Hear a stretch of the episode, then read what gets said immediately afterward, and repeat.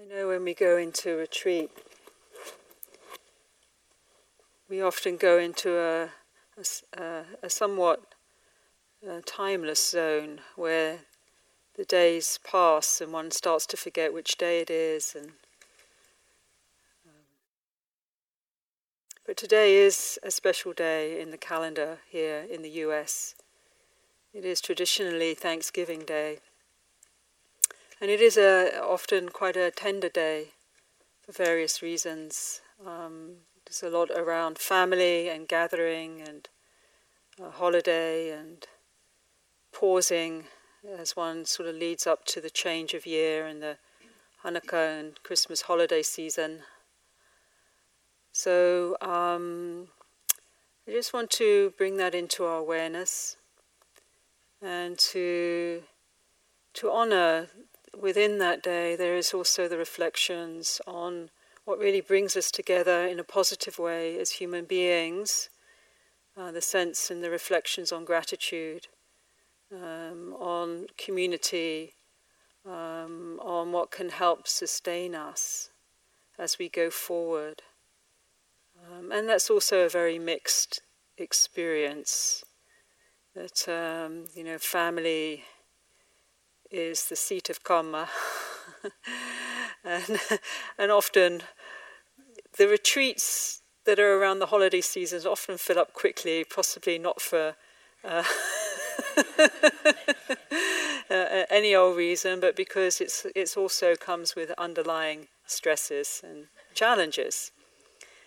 Um, so there's a very mixed thing, and then as we, as the Spirit Rock for this um, retreat is the first retreat that's really more deeply honoring that which Thanksgiving has been built on, and for the community that doesn't actually feel it's a time of giving thanks, which is the indigenous community of this land, whose land we're actually still sitting on, whose land it still is.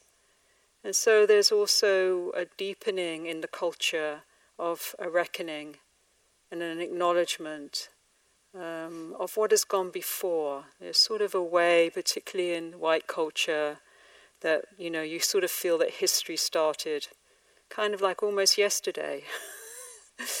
um, and we forget the causes and conditions that have brought us to the places and the frontier countries, um, uh, settler or invaded countries, actually, for those that lived here before and where we've landed, you know. So this is a place and a point of great amnesia, really, culturally. Um, but it's also a place now of awakening, sort of thawing out and feeling the pain um, that is it, that is um, that is rooted and underwriting our culture and our civilization, our modern civilization. And so to just honor that and um, honor the struggle the ongoing struggle of the First Nations peoples here and in many, globally, all over the world. Um, I wanted to just um, draw and honor um, both their resistance um, and their wisdom. Um, I was at Standing Rock very briefly which was really probably the only decolonized space that I've ever really been in. And it was for that it was a profound learning. And because I wasn't there for very long, I tried to learn and as much as I could, somatically more than taking notes kind of learning. And this is really a community that was um, committed to breaking the cycles of violence, born of a colonial mindset this is um, you know connected with the work we're doing. I mean, the Buddha took back the core of all of this violence to these causes that we're looking at within the mind, the poisons of greed, hatred, and delusion. You know, so we're looking at it at the root in a way, but we also can reflect on how that root has rippled out in the histories that we're living at a systemic level And there's a, there's a duty in response to suffering, not only to our own, we're working very much in our own suffering in that sphere, and that's very vital to have the time and space to do that, but it also has implications for the larger landscapes that we move within. What was unique in some ways and not so unique, because it's an old principle, a profound principle, was the ethos and the spirit from which Standing Rock grew and how it positioned itself as a movement of resistance against the forces that are destroying Mother Nature and undermining our ability to have clean water, fresh flowing water, mni wiconi. The water is life. Um, in particular, and all the other stories that we know about our great destruction that's happening at the moment, and the deep grief and pain of that, that we can uh, need to, to really open to as well, not just the dukkha we feel, but the larger dukkha. But this actually came about because there was a call from the grandmothers and the grandparents and the children to respond to what was happening on the lands there of the Dakota, of the North Dakota, the Sioux and Lakota peoples. And the call that came through Chief Arvol Looking Horse, who called all peoples of prayer, all indigenous peoples, all tribes, to join together on that land. And when I heard that, it felt like this is an invitation, and with a few friends, some of who are here, respects, um, to gather together a Buddhist presence so we could join the prayer, which is what we undertook. And that prayerfulness was at the heart, this ceremonial prayerfulness was at the heart, and very, very important to stay within that ceremonial prayer, prayerfulness as seeding and feeding and nourishing and guiding the acts of resistance. So every day would start with a gathering of the peoples there in freezing cold this time of year. Um, care to go around and to smudge every person. That would take maybe an hour, maybe two hours as one froze up. Um, and then speeches and prayers and a silent walk to the Missouri River under which the pipeline was going to go it's gone, I think. And then the offering of prayers to the spirits of the water by indigenous peoples from all over the world that came, which was unique unto itself, and to the lands. This living relationship with the spirits of the land, of the waters, was very real. And then the day would start. The whole thing maybe took three hours.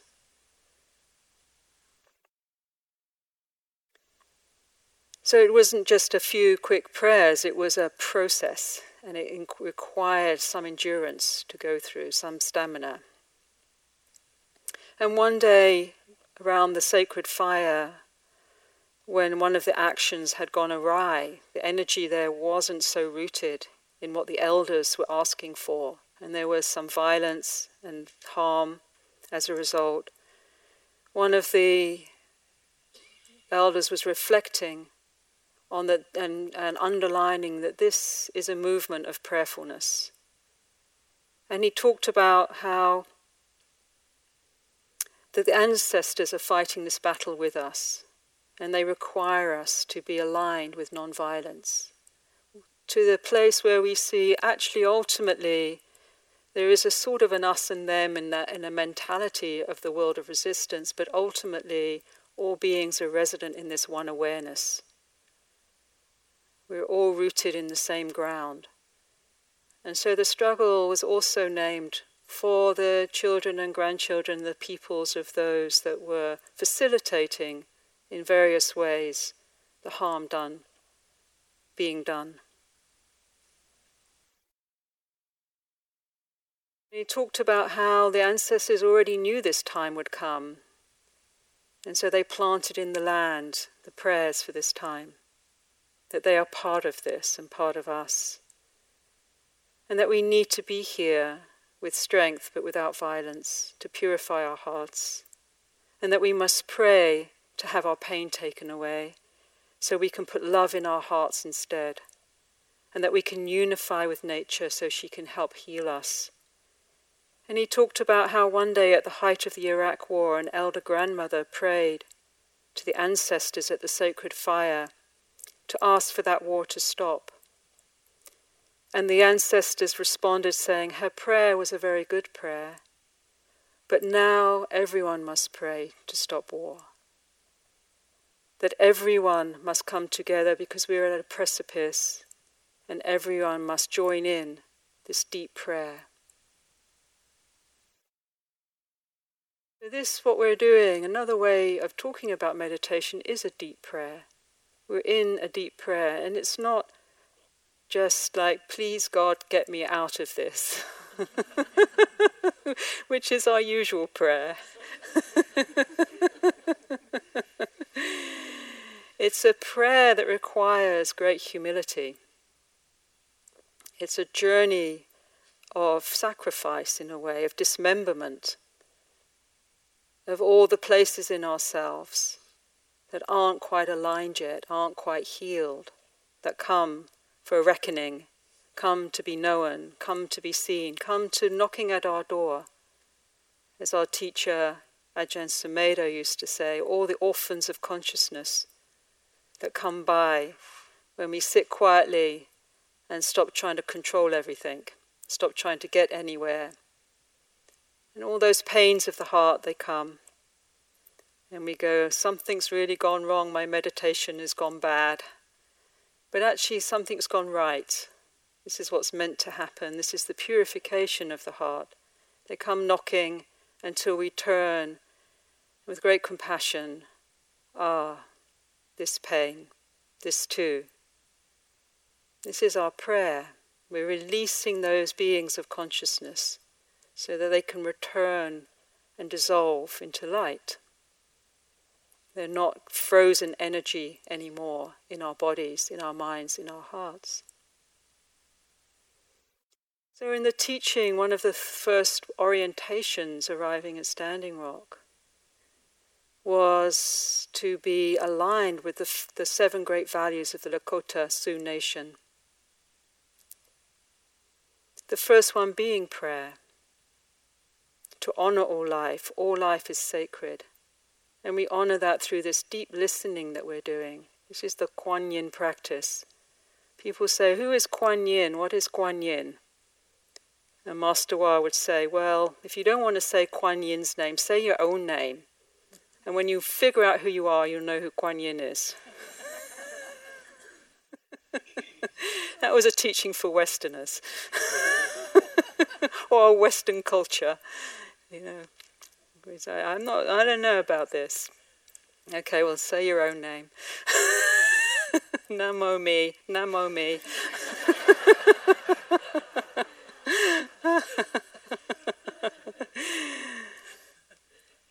so this deep listening, this prayerful listening.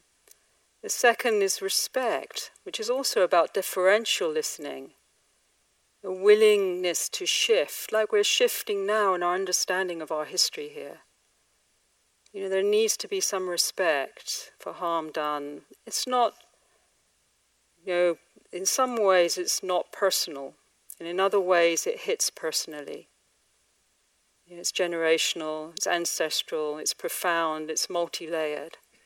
But there's a way that we touch the levels of our history and we can just respectfully, deferentially, not defend, not deflect, not justify, but listen and hear, taking us into the third great guideline of compassion to take care of one another. This is what their words to be compassionate towards oneself, particularly when making mistakes. The stronger must let the weaker go first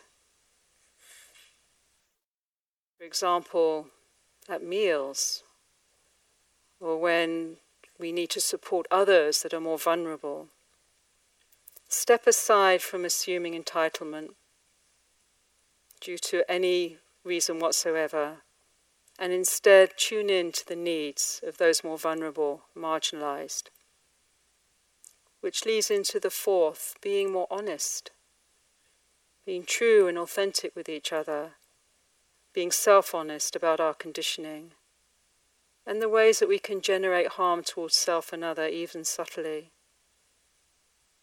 And through that, the fifth great guideline. It's just simple paraphrasing of profound teachings, which are very harmonious with the Dharma, being generous. Put in more than you take out. It's not just sharing physical goods, but generating sustainable life for all. It's a direct opposite of the colonial minds, extractive minds, mindset this is here for me, this is here for us, without the cons- consequences being taken into consideration. And this requires the sixth great guideline humility. The idea, my idea is best. Again, back to listening, being sensitive and owning inwardly as we listen more deeply. And the last great guideline of wisdom. We all carry wisdom within us. In the context, in that context of the indigenous or elder wisdom spaces, to listen even more acutely, to listen even more carefully, because they carry a wisdom that, in many ways, particularly in regard to the living, ensouled world that is actually is, that we have lost in our modern culture and civilization. So, to be respectful, particularly even of those voices you don't agree with, of elders.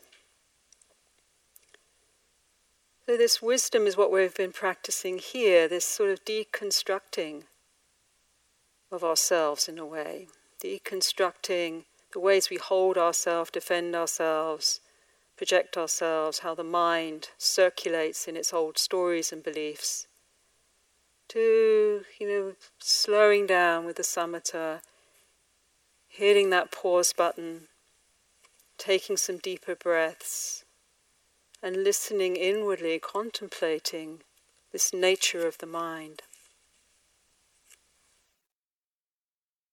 Kittisaro last night in this beautiful teachings guided us in to the ground of the heart, where all things are deconstructed. You say, well, what is this heart? Is there a ground? That's just a metaphor. It sounds like there's something. You know, I was told everything was impermanent. So there's something that isn't?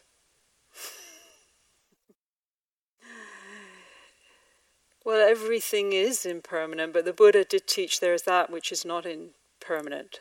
There is that which transcends death. That was his quest.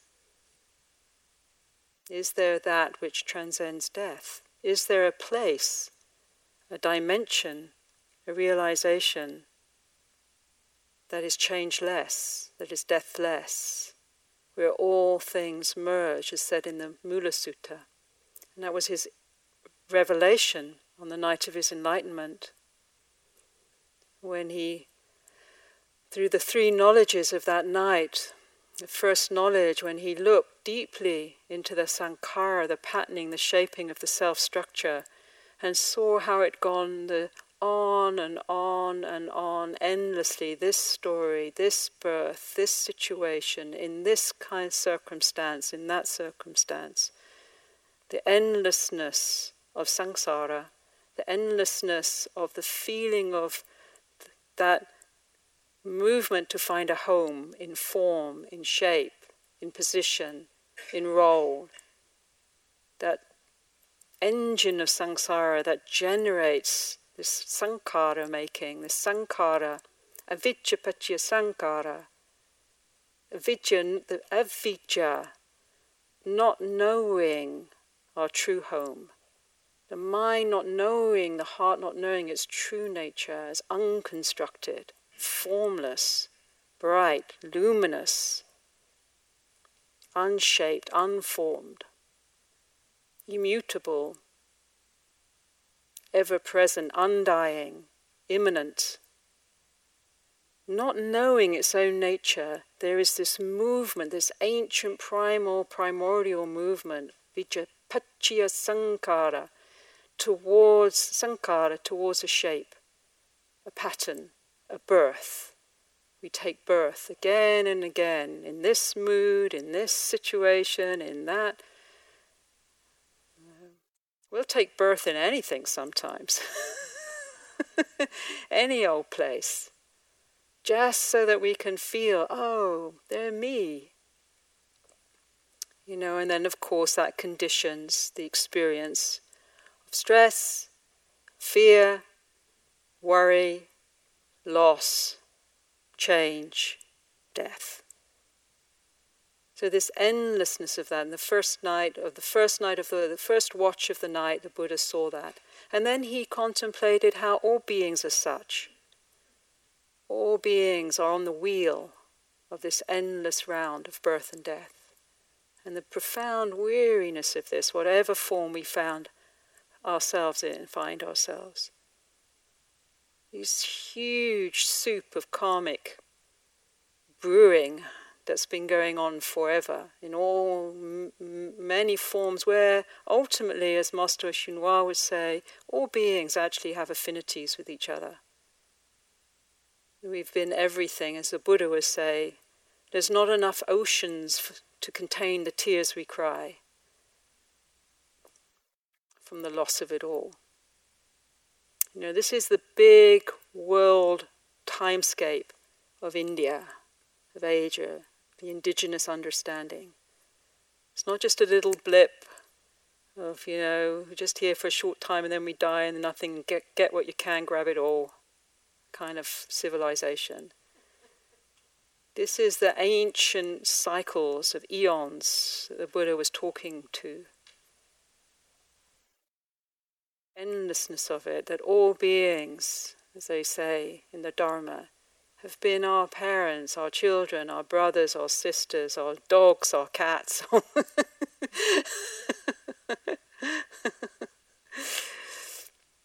then, you know, this great weariness, this nibbida, this great, as Kittisaro was saying last night, disenchantment with it all. And we have a taste of that. Maybe not enough. I thought I had it, you know, when I first met Ajahn Chah and he said, Worm eye, you've had enough yet? Yes, well, you know, this is a strong, strong patterning. Well, I've had enough, but I might just go check this out. you know, 40 odd years later, it's like, okay, I might be getting the message. Have you had enough experiences? What else do you need to really taste? Have you suffered enough from that great round of existence? And then the third watch of the night, he saw the house builder, this sankhara maker, that which is building the house of self over and over again. And he released from that. No longer will I build this house. The ridge poles are broken, the rafters are shattered. It collapsed completely, irrevocably. The round of samsara for him was finished never to be returned to. The great liberation, the heart, the citta returned to its own nature. And from that, he wasn't really Siddhartha Gautama anymore. The personality became the Buddha, became the conduit for the Dharma. And he showed the path of that this too is our destiny. Ajahn Chah say, it's one thing to hear the Dharma, to study the Dharma, to practice the Dharma, to speak the Dharma, but to be Dharma, that's another thing altogether. To be the living Dharma. This is what we're growing into little by little, planting those seeds here on this retreat. To be the Dharma, And when that happens, when we be the Dharma, then it's a Ajahn Mahabua, great Thai forest master, contemporary of Ajahn Chah, he said, when the mind gains change of lineage knowledge, passing from the mundane to the transcendent, it will see what dies and what doesn't. It will blossom as Buddho, the knowing awareness that knows no cessation. The knowing awareness that knows no cessation.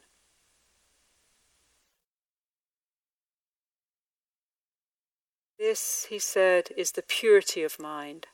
If you want, you can call it Nibbana. All that I ask is you know this marvelous, extraordinary Dhamma. Call it what you like, it's just a word. It will always dissolve before the reality of it. Any word cannot capture this. All words fall silent before the Dhamma. But it can be tasted, can be known, it can be realized. It is the most real. You know, as the Buddha said, we take the real to be the unreal, and the unreal to be the real. You know, this is so real, what I'm feeling, my struggle, my mood, my, all of it. but where was it yesterday was so real now. Where was that now? Where's it gone? It's like a student came to Zen master. I feel so angry, I'm so upset, and the Zen master showed it to me. Where'd it go? That's not to diminish the work that we do through, you know, the work of transformation and healing through our wounds, through the emotional body. It's very important for maturing and for freeing and for compassion. And, but essentially, ultimately,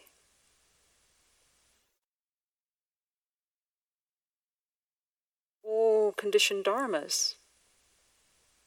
Are like dreams,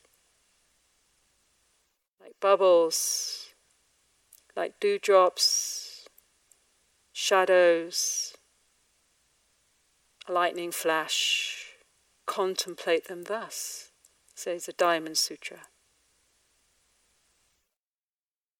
I just had that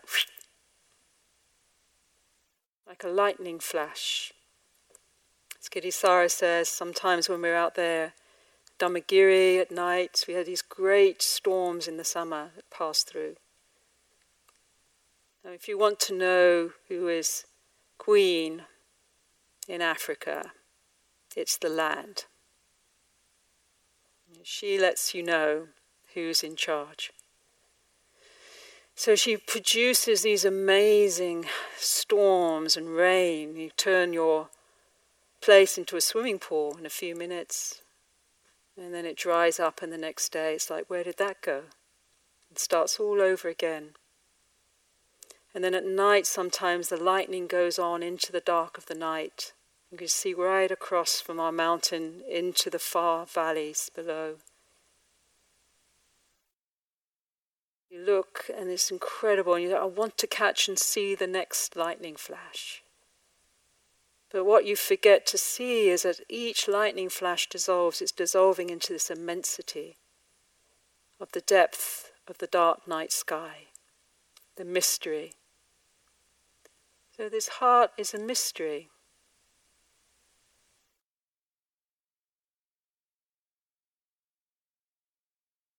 There is the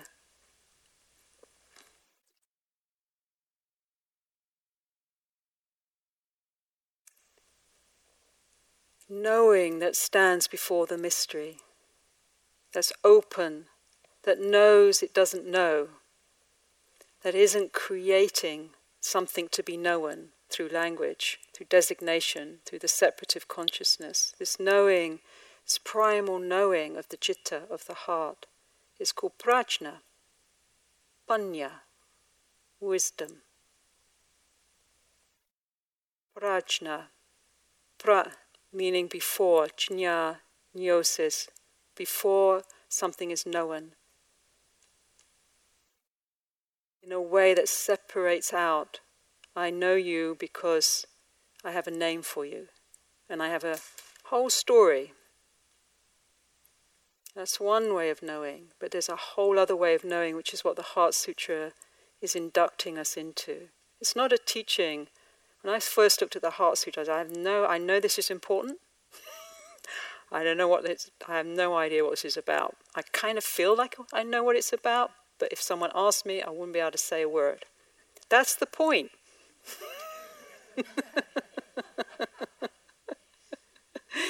it's there to sort of fox your brilliant mind.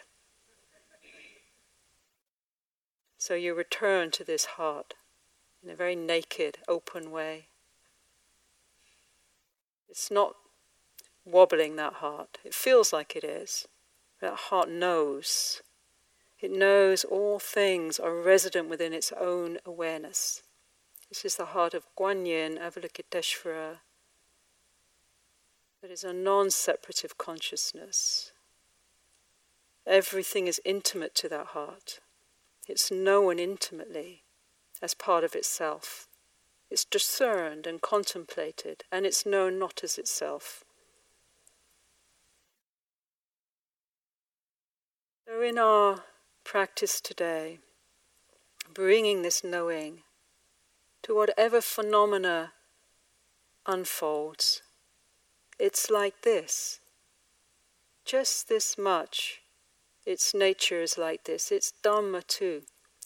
When we're in that samsara, clinging, wanting, not wanting, reacting, then it's all me, caught when we're rooted in the knowing and presence of awareness, it's Dhamma, it's nature, it's just doing its thing.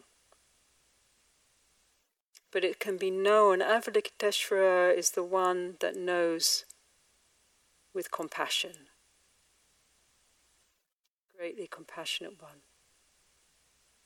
Listens at ease to the sounds of the heart, the sounds of the world. So let this be our practice today.